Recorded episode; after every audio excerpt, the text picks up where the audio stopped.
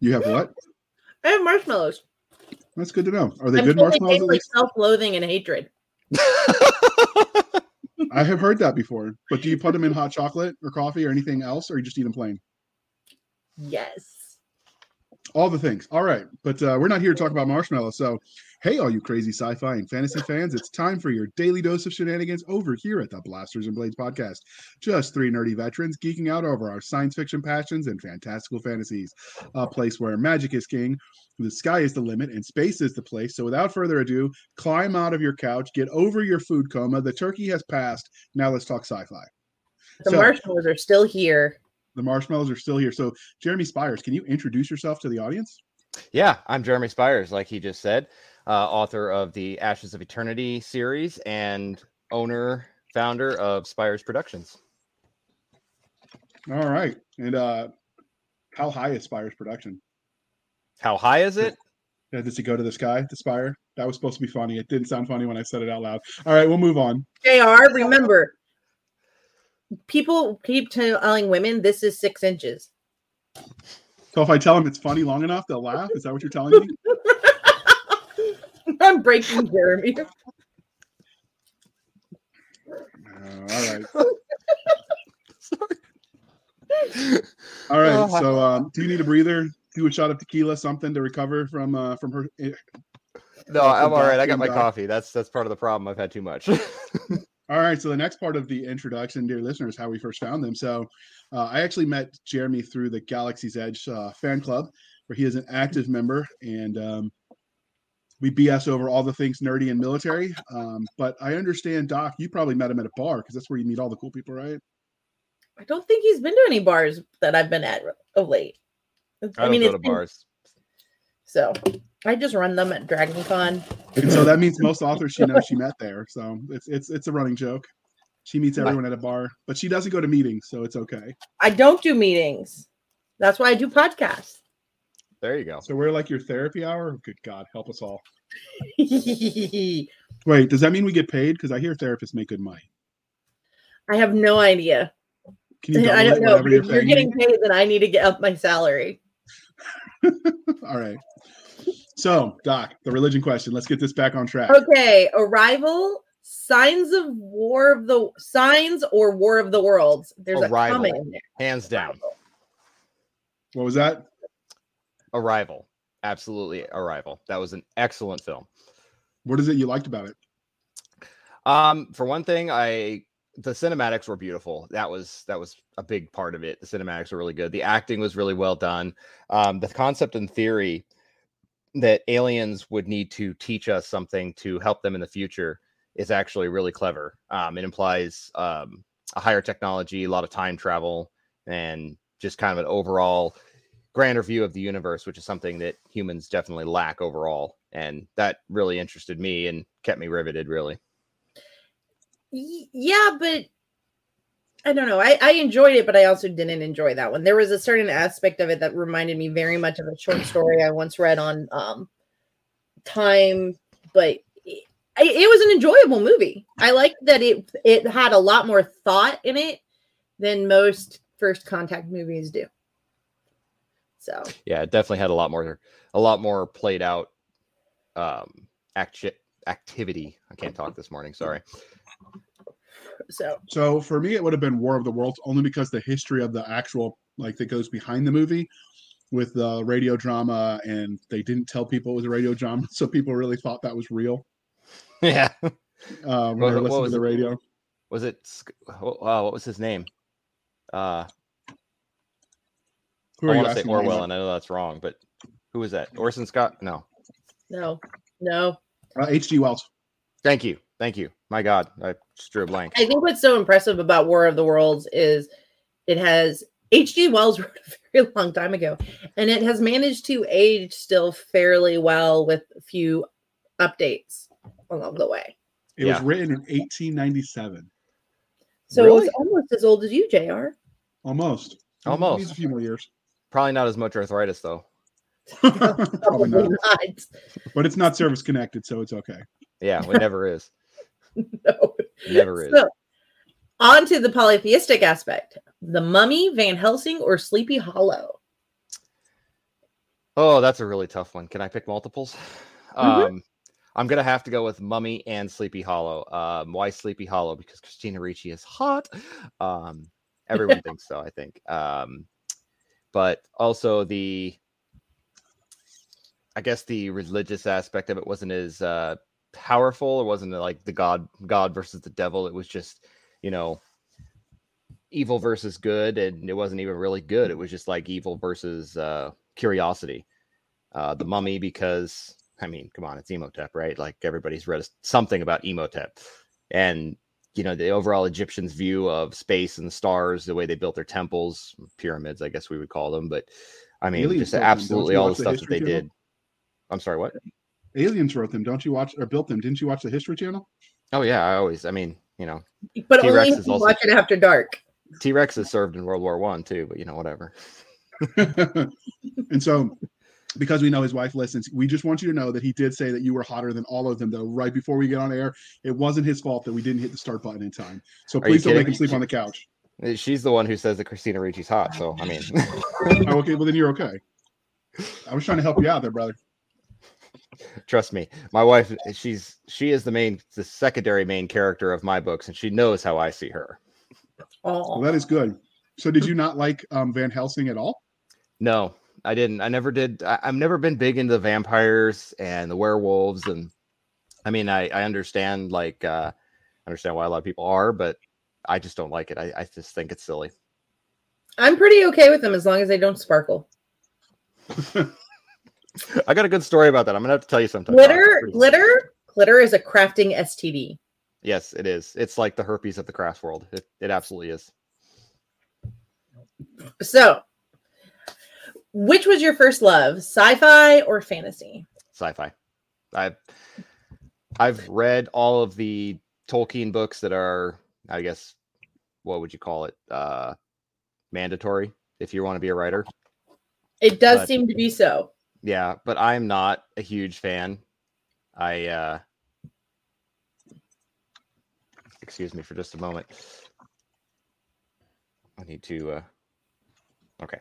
Sorry, I need to check a text message. It seemed important. I'm not a big fantasy fan. I I never was big into orcs and goblins and stuff like that. And I say that with a addendum that I was never really big into that until I was older. Um and more recently than I'd like to admit when uh Nick and Jason released the uh, Wargate books, Forgotten Ruin. Absolutely incredible. So I started getting into those. My first love of sci-fi uh, was started when I was about three years old. So you know, in ancient history, uh, my dad actually rented um, A New Hope from Blockbuster. Again, dating myself. So uh, I found my. I sat down and watched it card with him at three, and I can still remember how exciting it was. And I asked him if there was another one like that, and he said, "Yeah." And he went and we- he went back to Blockbuster the same night and rented uh, Oh, uh, Empire: good Return of the Jedi, and I'll tell you what, I I fell in love with that. I must have watched. I mean, then I think the next year, Dad bought it for me. Uh, you know, like the the trilogy set, and I think I probably watched that eight or nine hundred times. The tapes actually broke, and uh, I had to get a new set. So I've always kind of been in love with sci-fi after that. nope, that's awesome. So, what is it that you love about sci-fi? Uh, I love the adventure aspect. I love the science aspect behind it. Like uh, on the adventure aspect, you know, you know Luke and Leia and stuff like that doing their missions and trying to save the galaxy was always interesting. But it was at the same time, it was like there was more lore behind it. You could tell there was more. Like, okay, you're talking, you're, we're talking a story about three people in the galaxy, but there's more than that, obviously. So, um, yeah, I I like that, and then uh, I really like the science part. Like, you know, I started falling in love with Star Trek, and you know, they would. It wasn't just about you know military stuff. It wasn't just about fighting wars. It was about you know spatial anomalies that uh, you know mirror universes and that kind of thing. The multiverse just really got me going into a lot of that stuff really heavily, more heavily than I'd like to admit. No shame. so, how did your love of speculative fiction, so sci-fi, fantasy, horror, the whole umbrella, um, transition into you writing stories in this space? Okay, well, that's actually a good yeah. so basically, what happened was is I I rented a book from the library in uh, in Washington when I lived there, and I don't remember what it was called anymore because it was so bad. I read uh, the first eight chapters of it and I threw it against the wall because I was so mad. And there was two problems with it. First of all, is uh, humans were complete underdogs, and they were just getting railed by every alien species in the galaxy. And the second part was is the writing was just it was so pretentious, and that's the only way I can describe it. It was pretentious. It was like this author thought he was better than the reader, and he knew it, and he was going to make sure everybody knew that and I, I, just I looked at my wife and I said, you know, this book is terrible and I could do better. And she says, you know, either put up or shut up. And if you think you could do better, then do it better. And I was like, well, I probably can't do it better, but I'm going to do it anyway. So I wrote my first book, and you know, it, it was uh, one of those things where I absolutely refused to allow um, the, to follow the idea that humans were always going to be an underdog. Like at some point in our history, we're going to be stronger and better. One of my children is casting to the television. Stand by a moment. Electronics, everybody's eh. friend, and the bane of every parent's existence. Yeah, it's it's really not. There we go. so, did you end up doing anything with that first novel did you write, or did you just trunk it? Um, no, actually, I um, I turned it into a short story and I published it on uh, fanfiction.net, if you can believe that. Um, and that's kind of where I got my original start. It was the reviews there that actually led me into novel writing, um, and the eventually the self publishing world because everyone laughed at me when I tried to submit a uh, uh, submit a manuscript to them, and they all kind of laughed at me. The only one who wanted to reach out was Vanity Publishers, and I wasn't interested in that. So I started looking into the self publishing with Kindle and whatnot, and that's how I got where I am now it's never a good idea to tell a ranger they can't do something. It just generally encourages them to do more. Um, that's basically my whole life philosophy. It's like if you tell me I can't, or you're la- you're gonna laugh at me, then I'm gonna make you look stupid because that's my goal. I've done that a lot. It's, oh, I mean, it's weaponized it's exciting. Oh yeah, it's very exciting. And then they stand there and they look at you and they're like, hmm, maybe I should have uh, been nicer. Like, yeah, maybe you should have. Now you have no more chances to do that. So many authors let their own real life experiences influence the stories they tell. So, were there any specific formidable moments that you feel like shape you as a storyteller? Oh my God, so many. some of them I can't even begin to. Uh, some of them I can't even begin to tell you, but yes, a lot of my military experiences uh, find their way into my books. Um, some of them good, some of them bad. Uh, particularly in my third, uh, the third book of the Ashes of Eternity series, um, Night Stalkers, that's called. Uh, I go pretty deep into the world of uh, veteran suicide and things like that because that's something that's kind of near and dear to me. is that any relation to the um, 160th SOAR, which is the uh, Night Stalker helicopter unit? It is. Uh, they are the main inspiration for the main unit in that book because I believe the 160th is hands down the best unit in the military. And the Marines. Clearly, you've never heard of the 501st.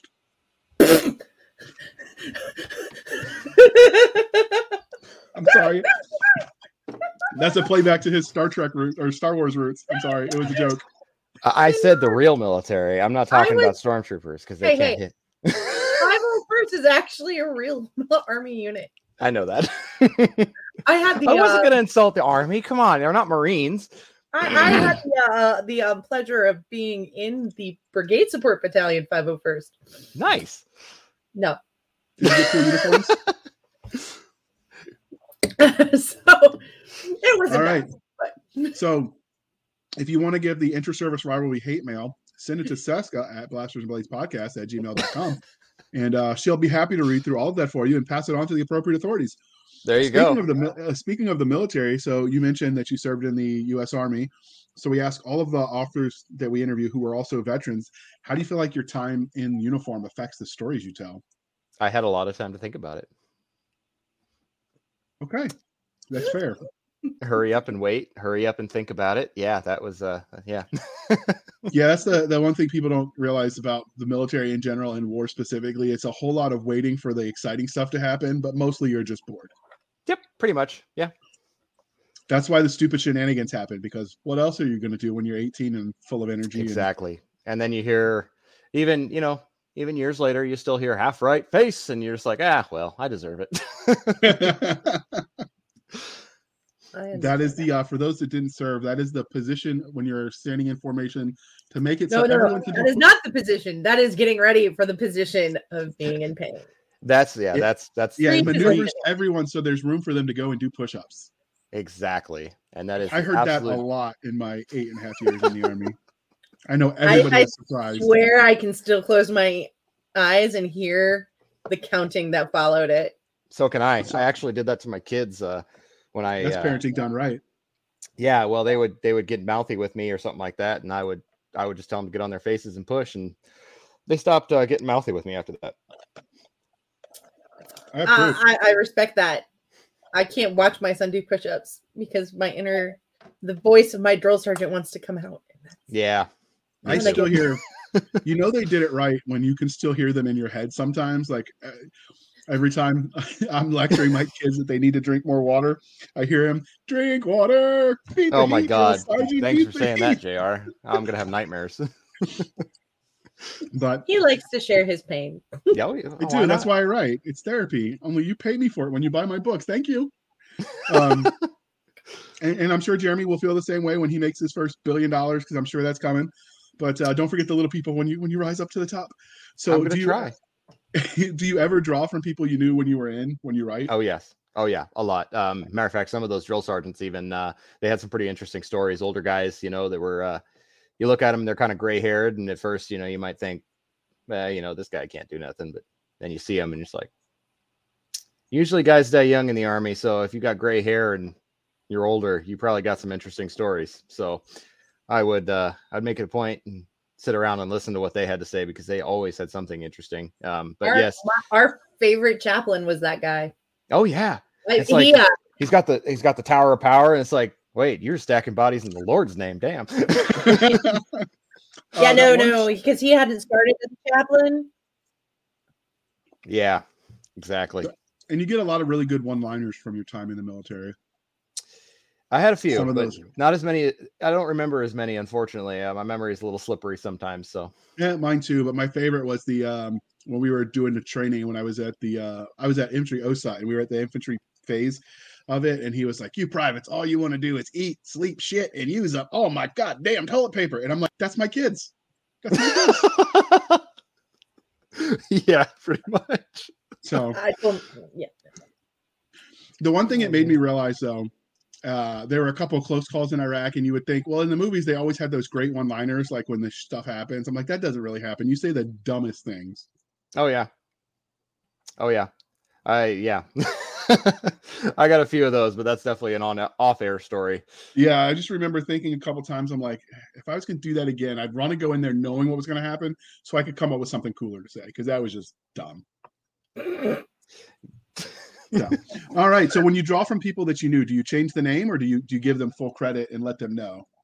Um, well, that's uh, that depends because some of my friends are, uh, excuse me, some of my friends are passed on, and uh, so I would give them credit if I were still able to, or I would tell them.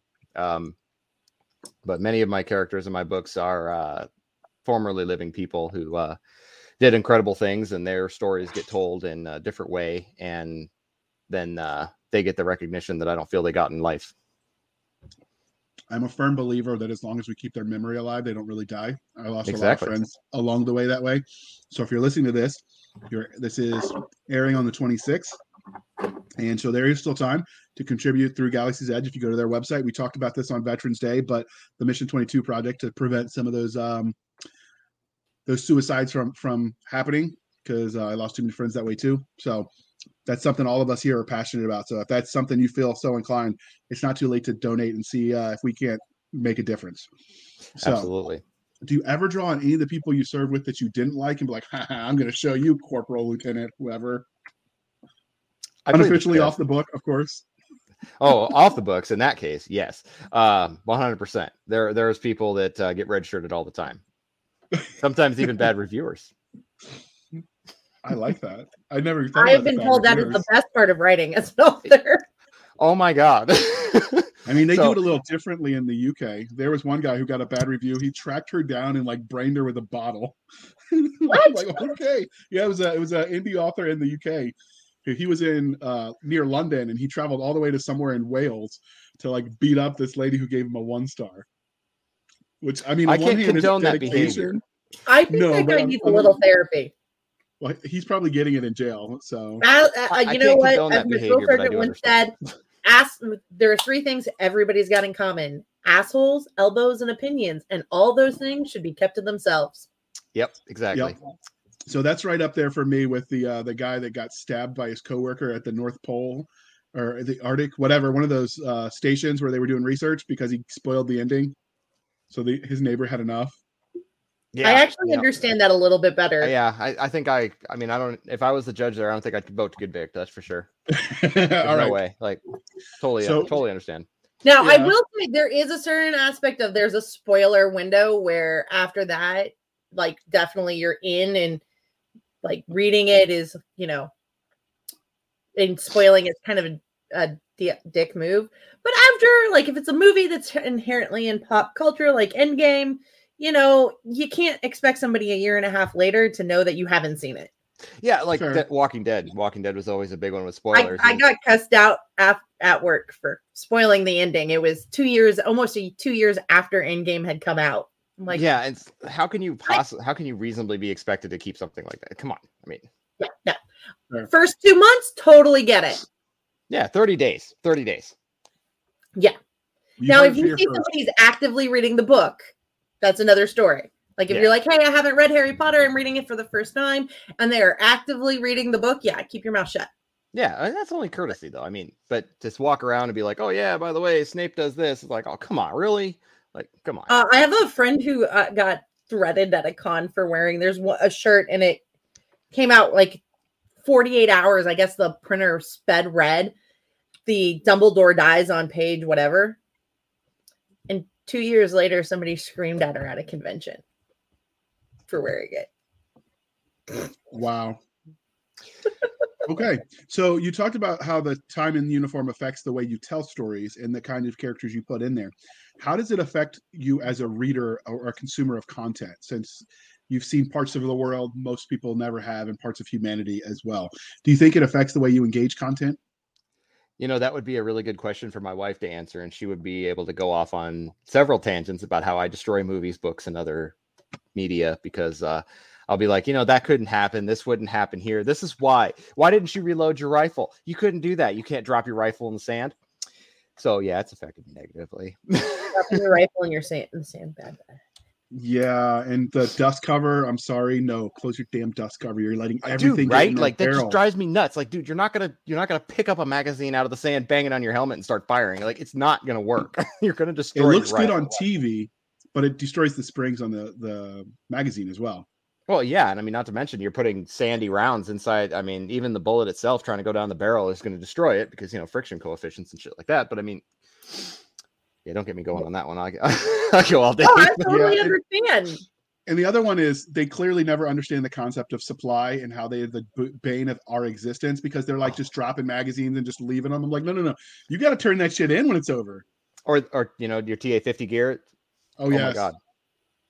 Don't don't even get me started. Like, oh, I just I just destroyed this magazine pouch. I'm just gonna rip it off and throw it on the battlefield. Like, yeah, you're gonna pay for that later, buddy. Like, Yes, yes, yes, yes. you know what I Yeah. always Remember- refer to as Hot Fuzz. Have you ever seen that movie Hot Fuzz with Simon Uh, Pegg? No. absolutely hands down one of the best cop movies and it's a comedy of course and they're watching him and one of the other- other characters watching point break which excellent movie with keanu reeves uh simon pegg says to danny his co- oh, his buddy or whatever uh, police officer he says you know i won't deny that it's a no holds barred action thriller but he couldn't do that without accumulating a tremendous amount of paperwork and that's really like that's exactly how i feel about all of that So Like when we were when we were Go ahead. overseas, we were relieved by an Air Force unit. So we were doing our last official mission, and we're turning everything in to, to certify the new unit. It's like they're good to go. And the, the weirdest thing is, so in, in the army, if you put a chamber of the round and you don't fire it, you don't put it back in the magazine because you don't know you could have dented it or whatever. You cause yourself a misfire. It's a dead round. They wanted us to account for, and every course, every time you go in and out of a base, you're pulling rounds in and out of the chamber because you go hot when you're on out of the fob and stuff. When we got back, they're like, we want you to count every single round and we need you to fill out a form for every round that's missing. And I'm like, you have got to be shitting me. Yeah, this is like supply on steroids. that's the shit that they don't show on TV. And No. So of course my uh, my platoon sergeant was old school, so he's like, "Yeah, we're just gonna go try fire somewhere." The next thing you know, everybody fired every round they had, all gone. nice, love it. so anything we lost, oh no, we just fired it. Honest, you didn't hear us. but yeah, so that's the kind of stuff, those little details they never get right in, in content. Or they just leave that when they leave the person, they're like, no, no, there's a lot of equipment, right? Like that's ammo you could pass on to the living. Like, why are you just leaving that shit? Like that, that's all Yep. usable. I think The the, only closest uh the closest movies that have got I mean even remotely close are John Wick, of course. Those movies are Yes. excellent. And uh Black Hawk Down was pretty close to about as accurate as it really gets. Yeah, that ringing, ooh, that still gets me because I, I can feel that one. The uh, the cool thing about Okay, John Wick wait, is if you wait, wait, wait. The- I have to explain if anybody is watching this why I laughed because people get upset when I laugh about Black Hawk Down, which is the entire situation not funny. But in Medic AIT, they literally pull up clips of Black Hawk Down and going, and this is what is wrong. Yeah. So that is because there's so much medical in in in a theater type situation going on in shown in Black Hawk Down, which is why they do it, which is also now why I laugh when people talk. Yeah, about because it. most of, like yeah, most of the medical things, but I guess I understand it we call because it Hollywood medicine for a reason, and they're right. like, my and- instructor was like, and that's how you give somebody an infection that can cost them their life. Yes, exactly. But I suppose that you don't want to scare off the audiences either by showing, you know, real life soldiers, you know, like So- real injuries and stuff. But so I've actually worked with a publisher and I put in there in my first novel stuff that really happened to me that I won't won't talk about on air because it would lose the family friendly rating. But I remember him saying like you've you've got to take that out. That's not believable. You got to keep it somewhat realistic. I'm like, what are you talking about? That actually happened to me. Because well, I don't care. They're not going to believe that, Jr. So take it out. yeah, So that's one of those things. Sometimes you've got to you've got to edit the truth because the truth is stranger than You fiction. can't handle the never truth? believe you. That's right. So and I, I it's one of the, things. yeah, that's one of the things they did get right though is the ringing in your ears with all the noise like that. That was spot on. Oh my god. So I did I did enjoy it. But all right, So- Doc, you get to ask your favorite questions. I get to ask the fandom questions because they're fun. So we're changing the pace of the show to fun stuff.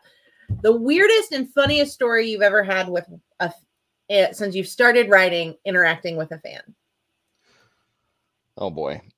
Weirdest or funniest? Let's see. Which one uh let's let's go with weird first. So uh there's a gentleman that I know uh he's part of a few groups that I'm a part of unfortunately. And uh he uh he frequently will send me messages that are very random. And the other day I finally was like, okay, I got to ask you, why do you why do you do this? And he says, "Well, I just really love your books so much." And I'm like, "Okay, but I only have like 3 4 books out, bud. Like I, I understand that you enjoy them, but what what's going on with this? He's like, well, maybe I just have a really good big crush on you. I'm like, yeah, we're gonna go ahead and um, we're gonna go ahead and hit that block button right now. Uh, that was definitely the weirdest interaction I've had with anybody so far. Uh, the funniest was um, I was talking to a guy, and uh, this just happened uh, the last week in Vegas. I was talking to a gentleman, and he was telling me all about my books, and I don't think. Uh, I don't think he realized that he was talking to the author of those books because I had my name tag uh, spun around. It was facing, and my name was facing my shirt. So he's going on and on, telling me about how great these books are, and I'm just like standing there smiling. I'm like, "Wow, this is awesome!" And finally, I was like, "You know who I am, right?" And he's like, "Well, no." I flip my name tag around. I'm like, "Hey, look, you know."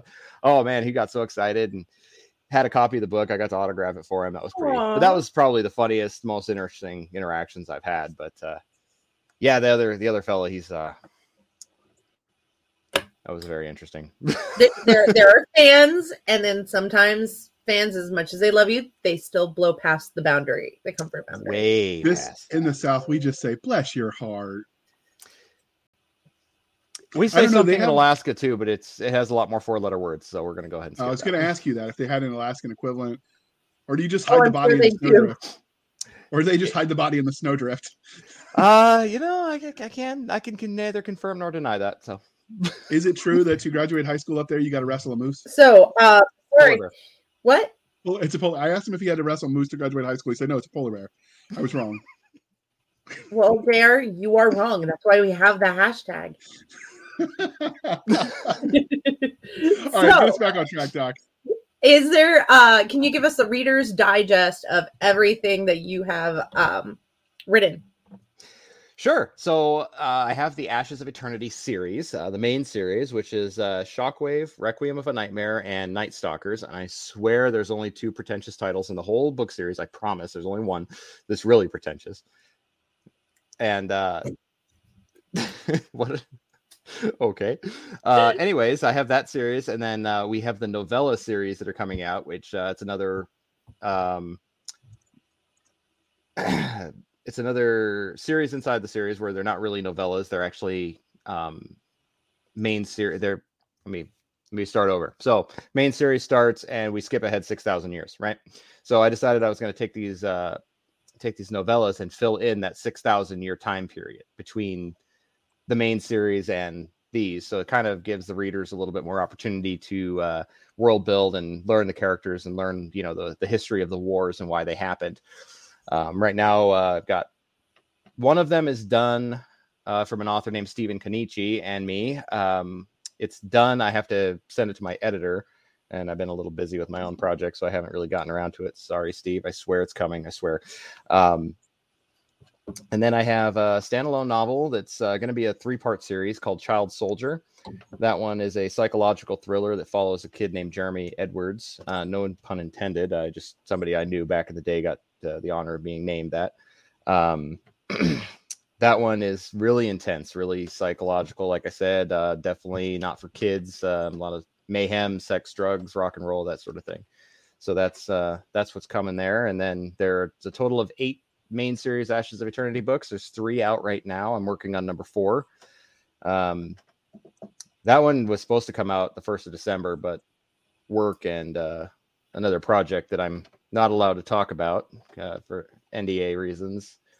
Um, that one had to come first. So, well, but we'll expect it soon, right? Uh, I'm I'm hearing December. Relative. That's what I'm hearing. So yeah, I got to hurry soon up and finish. Relative. What's that?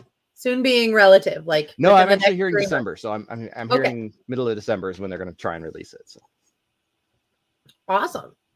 That it sounds like a lot of a lot of stuff to go on, but we are here to focus on Shockwave Ashes of Eternity Book One. How did you come up with the premise for? Well, first, what is the premise, and then how did you come up with it? Expired MREs, JR's popping up the wrong hashtags, uh, not enough sleep. Yes, all of the above, and most of it. No, I'm just kidding. It's not JR's fault at all. So, okay, um, basically, this is this is a funny story the main character's name is Destoda Valentine. Destoda started out as uh, when I was a teenager. I was super nerdy, of course, because we all are.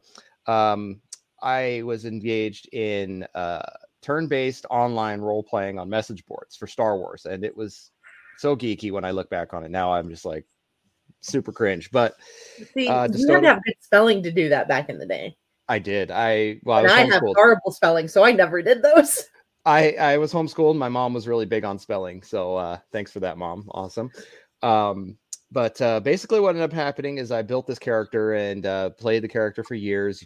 You know, you work up through Jedi Apprentice all the way up to Jedi Master, blah blah blah. Go on space opera adventures. That's kind of uh, you know just mm-hmm. the fun of it. So that character was born there, and as I got older, I was realizing how dorky it was, and I was like, I really want to, but I really want to do something. This character's so great. I want to build something really interesting. So um, uh, in the early 2000s, uh, video game Halo came out, and that was big interest for me. So I started playing that, and I was like, you know, this is this is good. Like I like this military sci-fi action a little bit.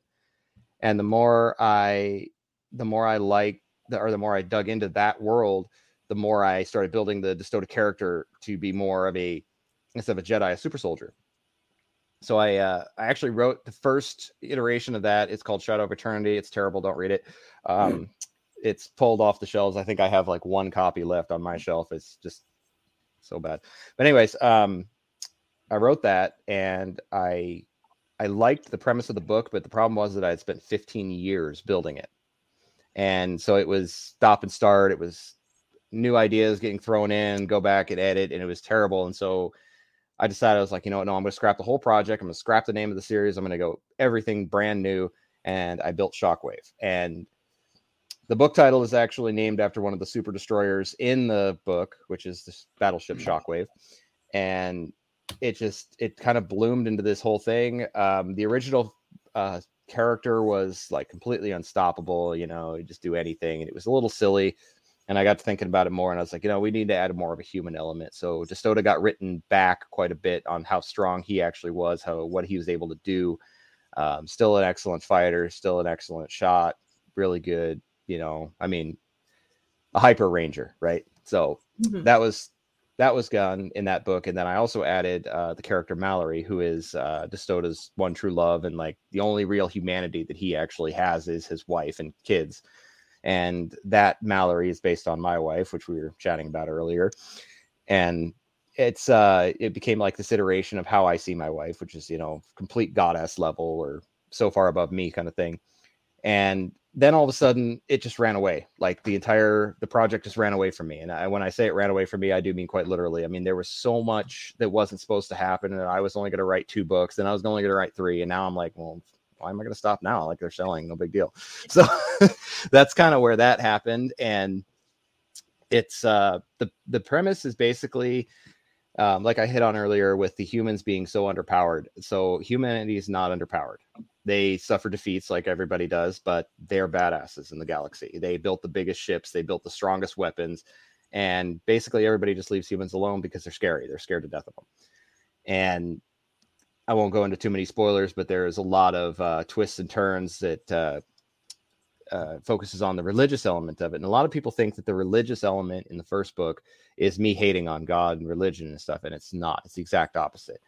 Um, so the main enemy is called the Thelb, the Empire of the Thelb, and it's based solely on corruption, right? So you know, uh, I'm not going to go into naming names, but there are certain individuals within the world now that we live in that are corrupt beyond reason. And that's what that hits on. You know, it's not about religion, it's not about God, it's not about anything like that. It's about people using those things to further their power, which is something I am very much against in the world.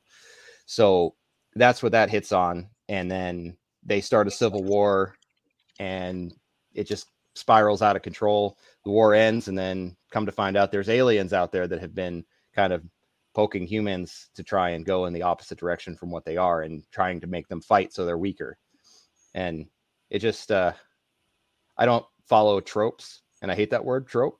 So I, I like just everyone's always asking me, they're like, well, do you know what's going to happen in the next book? I'm like, no, I'm just as surprised as you are most of the time. So, so you're a pantser then, really, when you write, not a plotter. Nope. I have a basic outline that I know where things are going to happen. Like, uh, you know, I know what which book is going to contain what, but that's it.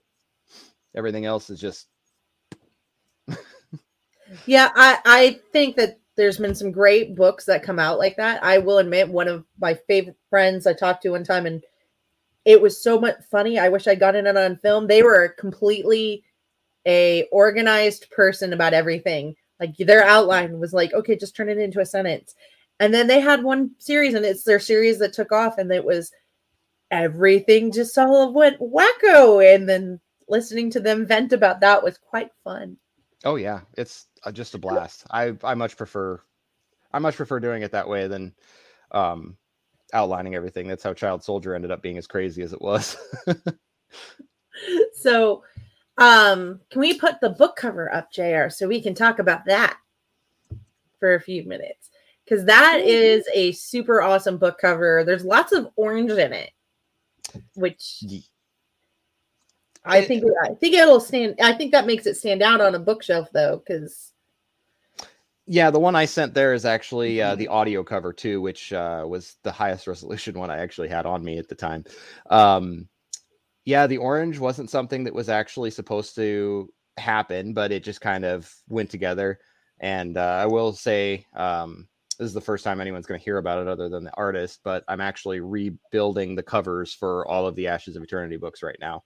Um, we're actually going to get to see the characters' faces, so we're not going to do the Master Chief thing anymore. so can, can I show? Oh yes, by all yeah. means, please do. So this is, so this is uh this is another one of our novella series. This is Void Jumper. And uh, as you can see, it's written by Angela Watts. Um, this is going to be kind of uh, one of those things where I guess you could say uh, it's, I don't want to say it's progressive or woke because it's not, but um, something a little different that I wanted to do. Uh, this is a female character written by um, a really awesome female writer, and it's going to be narrated by Catherine Porter. So we kind of we kind of wanted to hit that whole female angle of sci-fi a little bit too. So, as a female, I totally approve. Oh well, thank you. Some of my favorite books are have female leads, and then some of my favorite books do not. So, I mean, Yeah. it, but they're they are entire. There, it's the large female veterans are the largest growing demographic of veterans out there. I agree. And for- and- no, uh, no, that's statistics actually. oh, I actually Yeah. know that. yeah no uh, that's actually statistically so it is very important that we make sure in literature that women can also see these characters too Oh yeah, because- because you're not going to get into it if you if it's just all men. Like I mean, okay, like you said, some of your favorites are with men, and but if you have books with strong female characters or focused female characters, then it's I think it's much better. You're hitting a you're hitting a an important part of our market and everything right there. So yeah and if you're talking about books that are showing you a world and a society well it needs to show you all of that exactly, exactly. Um, i this like one here. this one it looks like he's uh in mop gear almo- or ghillie Sniper ghillie suit.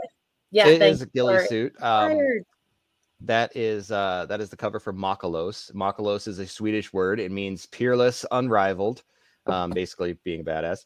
Uh, Makalos follows a gentleman who is part of the Swedish army, and uh, one of the main things that I didn't want to touch anything to do with in Ashes of Eternity is nationalism. There is no United States. There's no Great Britain. There's no nothing. Everyone fights everybody all the time. They're just everyone's jerks to each other.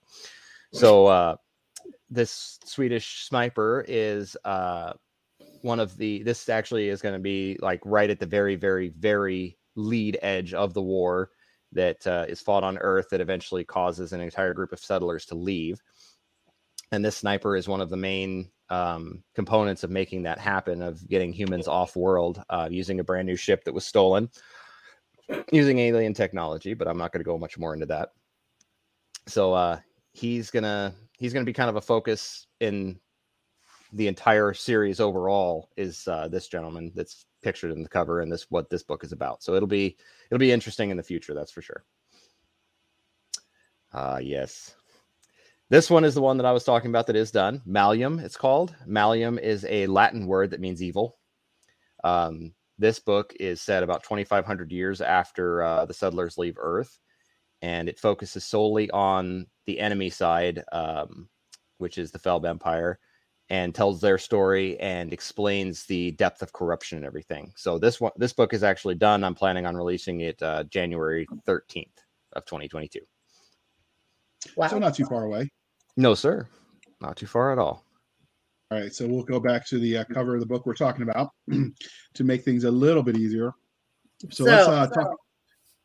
Hmm? Let's talk about the book itself. What would your 30 second elevator pitch be for Ashes of Eternity? 30 seconds. I could do it in 10. Archer and Deadpool meet Halo and Starship Troopers. Okay. okay It's uh it, it's very sarcastic. It's there's nonstop humor. And that's you know, JR, you were there. You know what it's like. Um one of the other things I can't get up. stand is I'm sorry, what? irreverent is all get up. Oh yeah. It's just uh it's not the way that soldiers are portrayed sometimes in military science fiction is uh you know this upstanding a stiff upper lip british type and it's like no no. 99% of us are just all jackasses. We're just kids doing dumb things. And you know it- it's one of those things that that's what i wanted to uh, impress upon all readers of this genre of military sci-fi is it's it's all a joke. It's all dark humor and running jokes and we screw up constantly and that's what uh, that's what Destoda is all about. He is constantly screwing up. He's constantly making mistakes, and it's hilarious. And sometimes those mistakes end up being the right thing after all. Yes, absolutely. Sometimes the mistake is the right answer, and sometimes the right answer is something completely off ball, and he fails miserably, and that's part of life and growing up. Yes, and there's uh there's the other sort of reverse trope of that is, and I think somebody else has done that with, but you know, if you really want to end a war quickly, you send all the old guys because they got no Fs left to give. Yes. Uh, I wouldn't mind. I wouldn't mind playing with that because I took some stupid risks when I was 18 and in 22 and and over there the first time, and I'm just thinking if I went at like 45 when my back is hurt from the from the you know 10 years I spent in the army. I'm like, yeah, I might do things a little different and be a little less forgiving to the locals. Yeah, I yeah definitely would agree with that. oh, so there's there's room in there in the in worlds, and it sounds like your universe could support something like that. Yes, like the Graybeard Battalion or something. I don't know, but um, all right. So, what is it you think makes your series special? What makes my series special is uh, we're very much what's a good word? I don't want to say inclusive, but that's basically what it is. We uh, we strive for a very large, um, very large population of people that can come in and join in the fun. That's what makes this special. What also makes it special is, like I said, we do that, and humans aren't underdogs. Uh, and we're we're out here to win, and that's that's what humans do in these books is they win all the time. Even if uh, even if they get pushed back a little bit, they're going to win, and that's what really counts, as far as you know. Okay. Um, so normally Doc gets asked this question, so I'm not going to use her ridiculous made up word, but what uh, tropes do you feel like Shockwave hits the best? Um, well, from all the sales so far, and from you know the, my market watching, I guess I would say the tropes that it hits are the standard military sci-fi, super soldier, genetic engineering. Um, there's a lot of that, but um, tropolicious. Thanks, Jr. Wow. um, I, I, was avoiding it for you. I was trying to let you leave with your manhood intact. Yeah, we all, yeah, I guess. But oh, you're married, so uh, I guess it's a lost cause. Uh, Ow! They are. I don't really like the word trope, to be honest with you. But yeah. uh, I I follow a lot of the standard military science fiction um, temperaments and stuff like that. Like if you're a fan of any of the big ones, Galaxy's Edge, uh, Expeditionary Force, uh, what was that? What was that? Uh, Andy Weir one, the Artemis Project. If you're a fan of any of those things, then you'll like these for sure. Okay, so do you hit any specific subgenres? Is it straight mil SF? Do you military sci-fi? Do you mix anything else in? It's military sci-fi and space opera ish and I don't know what would that what would that be called like a human human human condition story that sort of thing. Yeah. Okay. Uh, so now in the story itself, what can you tell us about your main character? What makes them unique in the crowded field of science fiction? My favorite topic. Uh, so there are there are 200 and that's what uh, that's what starts off the Night Stalker Battalion, as you touched on earlier. Jr. The uh, 160th SOAR. But uh, basically, they were given that name because they were chosen at birth. Um, they were chosen at birth. They don't have anything special about them to begin with. They're not, uh, you know, they're not like uh, eugenically bred or anything like that. But they're chosen, and then at birth, they're giving a given a set of genetic modifications that makes them stronger, smarter, faster. But it comes with severe consequences. So these 200 were created strictly to fight the war against the Felb Empire and to defeat them.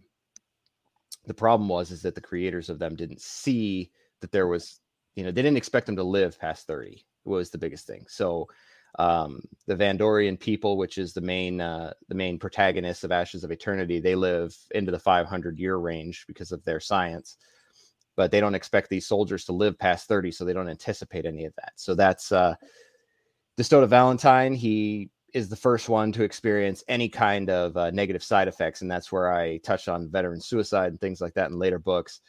Um, but what makes them special is they're the super soldiers with hearts of gold. They are they only care about their planet, their people, and to their people, to their loved ones, they are angels. You know, they're just they do everything to protect their families. They do everything to take care of them. To their enemies, they're absolute mad dogs. Um, there was a joke in written in the book that I will share uh, where Mallory, the uh, the wife of Destoda, says, you know, I heard a story once that you took on a hundred Felb soldiers with nothing but a combat knife and a half a ham sandwich, and Destoda says, no, of course not. That's a lie. That would never do something like that because there was no ham sandwich. So. that's the kind of uh, that's kind of characters they are, and the those 200 um, they get beat up pretty badly in the wars um, following the human civil war that I will talk that I won't talk much about because we're only talking about book one. So All right. So, were there any secondary characters that were especially memorable for you? yes, so um, there are a few. Uh, Michael Kellis, um, Ivada Noku. Um, Mike Kellis was a real person who uh, we lost in the Afghan War. Um, Ivada Noku is based on a guy named Reese Caldwell, and he's actually uh, not a veteran in any way, never served, but uh, he's been my best friend for I don't know, 25 years or something like that. Um, really good guy. So he's based on that. Uh, another guy I used to uh, do that silly Star Wars role playing with. Um, Mallory Valentine, of course, based on my wife. Um, Duquesa Venlint, who is starts out as a good guy and kind of turns into not such a good guy later on. Um, that character was based on uh, my ex. um, oh, trying to think. Uh, there, there's uh, oh Peter Stevens. Peter Stevens was actually based on a very good friend of mine from the military, um, who survived a lot of things to take his own life. So that's uh, I try to keep him um, try to keep him alive as much as possible and uh, his memory alive as well. Wow. So That's deep. Does did you contact his family? Like, did you let them know? Yeah, I did actually. Um, Good. yeah, uh, I'm gonna try to stay off that topic if you don't mind. Okay. JR. so no, no, I understand. I just speaking speaking of characters and um and shutting JR up at the same time. Woohoo! Two birds, one stone. Um You know what, So- Doc? I'm gonna I'm gonna dock your pay today. I'm like, I, this attitude is just too much. I don't know. Wait, you guys Uh, are getting like- paid? yeah. You're not. Yeah, JR has no publishing button budget. No. um, so if your characters ever met you in a back alley and they knew who you were and the hell you've been putting them through with creating this universe and everything else, how do you think you would fare? I would die. Painfully? Uh, yeah, yeah. No, it, it would be slow. Destoda would string me up and do horrible things to me. That is fair. so uh I love how that you're so quick about it. I'm dead. So uh now I get to ask, I'm stealing JR's question. Woohoo!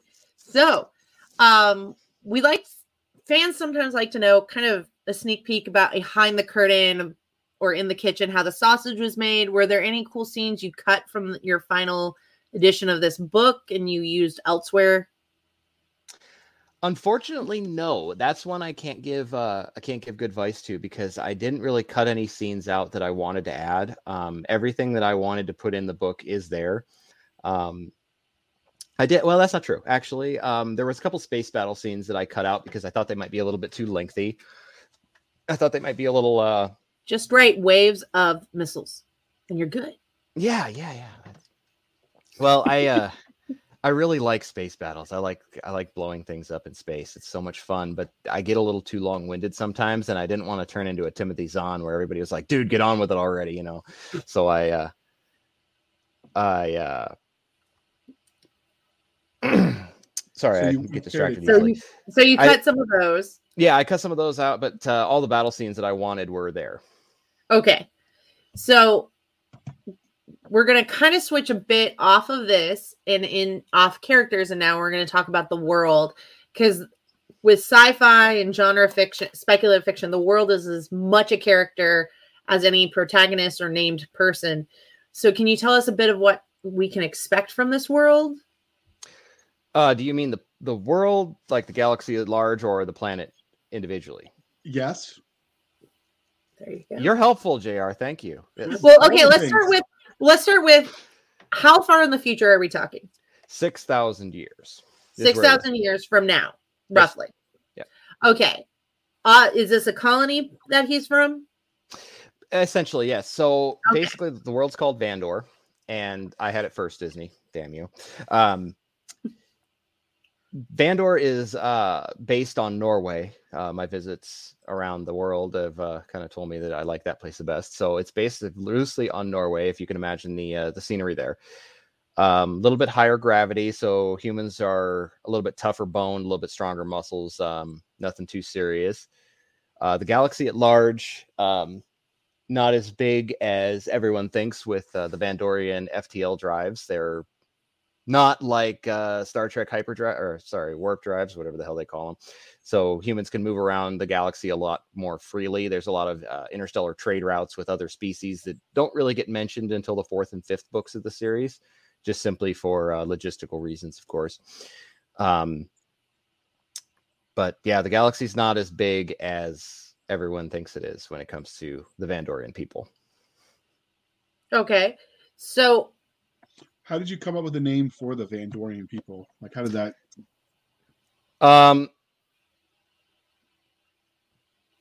you know, I don't really remember. I'm sorry. I, I, I don't actually have an answer to that question. I don't really recall how that happened because it. I came up with the name so many years ago. It just uh, it kind of eludes me. I apologize. Oh, that's fine. It's a random off the off the cuff question. It wasn't Although, in the you, I know, I know. So what you got to do is come up with like the standard BS artsy fartsy literature type question. No, no, and, he doesn't. No, he does and then not. You can be like, well, I was contemplating the meaning of life. Oh, and drinking yeah. my Chardonnay. I'm sure they drink that. Uh, I'm sure they do. I'm sure they drink something like that, something pretentious. All right, Doc. so okay um but no so tell us a bit like how what can we expect from the level of technology? Is it mostly biotech or? Yes there's a lot of biotech a lot of biotech actually. Um humans uh humans tend to follow a pattern through history right? So we start out with spears and then we move to arrows and we move to swords and whatnot you know i mean we, we have our melee weapons our long range weapons. So from World War One on, we've pretty much used consistently the same kind of weaponry, and that's kind of where I based my estimations of that. Uh, humans use projectile weapons, um, but they also use directed energy weapons, and the ships of the fleet, it's kind of a combination thereof. You know, we're using 16 inch guns like uh, like the Missouri had at the same time as we're using particle cannons like the Starship Enterprise has. So we're kind of in the middle of all that, but the biotechnologies are a lot higher. Uh, Destoda himself runs around nonstop, uh, getting hurt, so he always has. Uh, he, uh, one of the doctors develops medical nanites to inject into him so that he's not always on the verge of death, just near it. Um, but that sort of thing is kind of uh, kind of the norm in the entire galaxy. So the level of technology for the Phelps is uh, moderated quite a lot because of their religious aspirations. They believe that uh, a lot of technology is not of God, so they can't use it. Um, they steal a hyperdrive from another species and develop it for their ship, so it's really, really slow. Um, and that leads them to be less effective and more effective. So, like, you know, instead of one ship showing up and getting its butt kicked, then the entire fleet shows up all at once, and it's a little bit more of a fair fight with Vandorians whose ships are more powerful, that sort of thing. Mm-hmm. But they probably also allow a little bit more independent command in their over commanders because they can't get back to get all the information all the time. Correct. So, yeah, no, that's actually really neat. Have, when you have um, non-traditional forces like that, you know, where you cobble together your equipment, it does allow you as a creator to get like to to think outside the box when it comes to tactics because like tactics are a yin and a yang. As technology developed tactics are counter developed to counter them.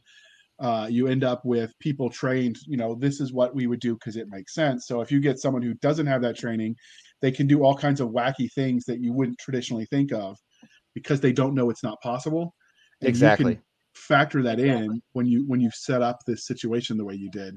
So do it's you play with warfare. the tactics at all, or do you keep it? Yeah, basically. Yeah. If you can imagine it, you can probably make it happen. Do you play exactly. with those tactics, or is it more an action thriller, like the way the story goes? Um, there's a combination. There's not as much. Uh, there's not as much tactical, like heavy tactical actions and things like that. You know, it's not like how do I say, like severely thought out and planned. It's it's more of a uh, it's more of a violence of action type situation. Like whatever's happening is kind of what's going to happen. And we have a battle plan, but as everyone knows, no battle plan survives contact with the enemy. So we kind of set it based on that, you know, the whole violence of action. and like, oh, we were expecting eight ships and 300 showed up, so I guess we're going to fight 300 now. So we kind of have to adjust on the fly instead of uh, instead of using this one plan. And it's the same thing with the ground combat. We don't really go with any particular um, tactical, like military tactical thinking or anything like that. It's just a free for all, just a just a war that as it happens. So, of all the tech you made for this universe, which is the piece of tech you would want the most? Me personally, oh, yeah. probably the life extending and um, strength enhancers because I could really stop. I could I could do with going to the gym without going to the gym constantly. That so, nice. how would you? I was going to ask, how would you abuse that? And is it by skipping gym day? Yes, absolutely. Oh my god. to be eight feet tall and 400 pounds of muscle would be just awesome. I mean, nobody would mess with me then, but you know. you wouldn't fit in any vehicles either, though, is the problem. I, I drive semis, so it's okay. okay. So, um, now you've talked a bit about the aliens in your series. Have, um, what inspired you with the aliens? Was it just weird drawings your kids made, or you know, sleepless okay. nights again? So the, there's the one protagonist or antagonist race is called the Gilbaglians, and they appear in Shockwave and uh, Requiem of a Nightmare exclusively. Um, they are birds, and they are actually based on based very loosely on a Star Wars character that I read about in one of the expanded universe books. And it was a single character, standalone, uh, nothing fancy, but it's a avian species, so they're kind of uh, you know, hollow boned and they they're mouthy and they think that they know better than everybody else and like birds. Uh, just like birds. They they think that they're smarter than everyone and they're not. So uh Destoda gets to lay the smackdown on them and that's uh that was kind of the main alien race and whatnot. But uh a lot of the other races are products of my imagination and my wife's actually. Uh there's a race called the Storm and it is an insectoid race. It is half spider, half praying mantis, and my wife is terrified of both. So she she told me to. uh I see that, Doc. but uh she, t- I, I asked her, I'm like, well, what would you be most afraid of? What would you be most frightened of? And she gave me that, and I was like, okay, I'll make it. I'll make it happen. It's all good. yeah, nope. Hard pass. So, so what um, you mentioned your wife again when you when you talked about your creative process. So, what role does she play when you're writing? How much of it is just you as the writer, and how much and her as the muse, and how much of it is is her almost as a collaborative partner? So, I am a very linear thinker. I can think in a straight line from A to B without any questions. My wife can think from A, Z, D, P, T, Q, and I am not capable of doing that. So I will get stuck and I'll be sitting here sometimes literally banging my head against my desk and she'll just I'll, she'll say, "Well, tell me tell me what's going on. Explain it to me." And I'll explain it to her, and she says, "Why don't you do this?" And I'm like, "God damn it! Why didn't I think of that?" so, uh, in terms of her being my muse, uh, I wouldn't say necessarily she's my muse, but she is uh, like 80% of my creative process also. Oh, that's sweet. Okay. She's just Fair. she's just more clever than I am. That's all it comes down to. See, JR? She did pick you. So how clever could she be? What? Wait, what? Did I say that out loud? Are. This is why you're it's single. okay. He mocks me relentlessly too. I, I always he mocks do. me too, so it's all good. Uh, That's it's okay. you know when he's nice to me, then I wonder that he's plotting on me. Exactly. So. So uh, with you mentioned that uh, hold on, Doc. So you mentioned that there the series you got four books out and you had plans. So are you thinking like this arc could go on for um 12 books? Are you just going to let the story play itself 30. out? Do you have a, a plan? Nope, no are you plan. Gonna pull the David Weber and write it into your dad into your dad and have someone else write it too? Probably, yeah, probably something like that. Um, uh, okay. Right now, there's there's a total of eight books planned in the main series, uh, but like I said originally, there was only supposed to be two. So you know, it's one of those things. Uh, as long as the readers still enjoy them, as long as people still buy them, uh, obviously, then uh, I'm going to keep writing them. That's a good answer. As long as readers like it. All right. So this uh, interview is clearly winding down, but was there anything we didn't ask you about Shockwave Ashes of Eternity Book One? Again, for the listeners, if you want to scribble this down so you can rush out to buy it, Shockwave Ashes of Eternity Book One. Uh, is there anything that we didn't ask you that you wanted to tell us before we move on? No, I think we covered most of it actually. It is a fairly short book. So Um, you we do have audio. Um, it's in all formats. I'm trying to overcome my own uh, my own ineptness when it comes to creating a hardback as well. Um, we have signed copies available on my website. Um, Perfect for Christmas shopping. perfect for Christmas shopping. But uh, So you have time to order it now. yeah, absolutely. It, it'll, So it'll be there on time. So you for have all the things you have. So audio, ebook, print, uh, working on hardcover. Yep. Um, are you doing any box sets at any point down the road, like some authors do, where they'll add a new short story or something? I am going to do a box set of the novella series, uh, probably late 2022. We'll get that done. And then uh, I'm planning on doing a five book at a time box set for the main series. So as soon as book five comes out, I'm going to box that one and sell that too. Very cool. Okay. Um, so before we let you go, Jeremy, can you tell listeners how they can find you on the wild, wild interwebs? Oh, absolutely. You can find me on Facebook uh, under Jeremy Spires, or you can find me at my website, jeremyspires.com. Pretty simple. It's right there on the book cover, as you see. Uh, you can find me on Twitter at Spires Productions. And the same with uh, actually Instagram is I haven't updated my Instagram yet, so it's at Dreaded Guardian. You can find me there. Um, we have a fan group on Facebook. Uh, that's Ashes of Eternity fan group. Very easy to find. I think we're the only one out there. Um, and then my main Facebook page is uh, facebook.com slash author Jeremy Spires. Okay. Do you have a YouTube or a Patreon that you uh, want to send people to at all? Or Um, no, I not yet.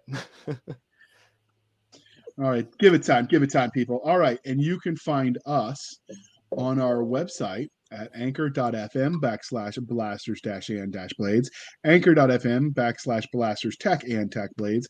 We are on the twitters at twitter.com backslash sf underscore fantasy underscore show sierra foxtrot underscore fantasy underscore show.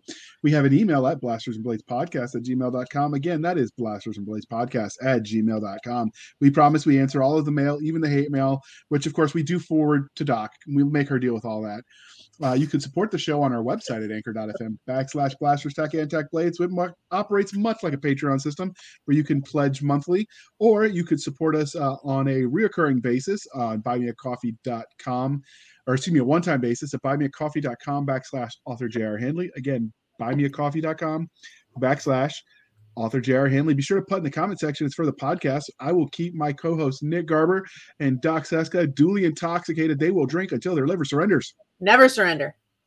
All right. Oh, and I, like I the did quitter. forget to tell you, we are. Yeah, because she's not a quitter. Uh, we are on the face base, so uh, facebook.com backslash groups backslash blasters and blades podcast again backslash groups backslash blasters and blades podcast. That is where all the shenanigans happen. Uh, Cisca and I bicker incessantly, and I try to convince her of the error of her ways that pineapple does not belong on pizza, yes, it and she does. is just wrong in committing heresy. Yes. Oh, good God! Why are you sucking up now? It's over. The interview's over. No, I'm telling you, pa- piece, pineapple absolutely belongs on pizza. Come on, man. Sweet See? and savory. How can you be mad about that? Eh? Did you Bribe I bribe am him? right. Did you bribe him, Nope. Doc? How much did you pay him? I paid him all of my salary from the show. Dang it! Net zero. both fired. Both fired. All right, Doc, bring us home. Thank you for spending some of your precious time with us. Happy holidays. I hope you enjoy all of them. Uh, for Nick Garber, JR Handley, I'm Cisca. This was the Blasters and Blades podcast. We'll be back next week, maybe, with our same time, same where. We'll indulge our love of nerd culture, cheesy jokes, and all things that go boom as pizza with pineapple, which makes JR's head go boom. There's no such thing. It is heretical. Yes, Don't it is. It's It is wonderful. It's delicious. The Ranger Clearly agrees with me. How could I be wrong? They've had too much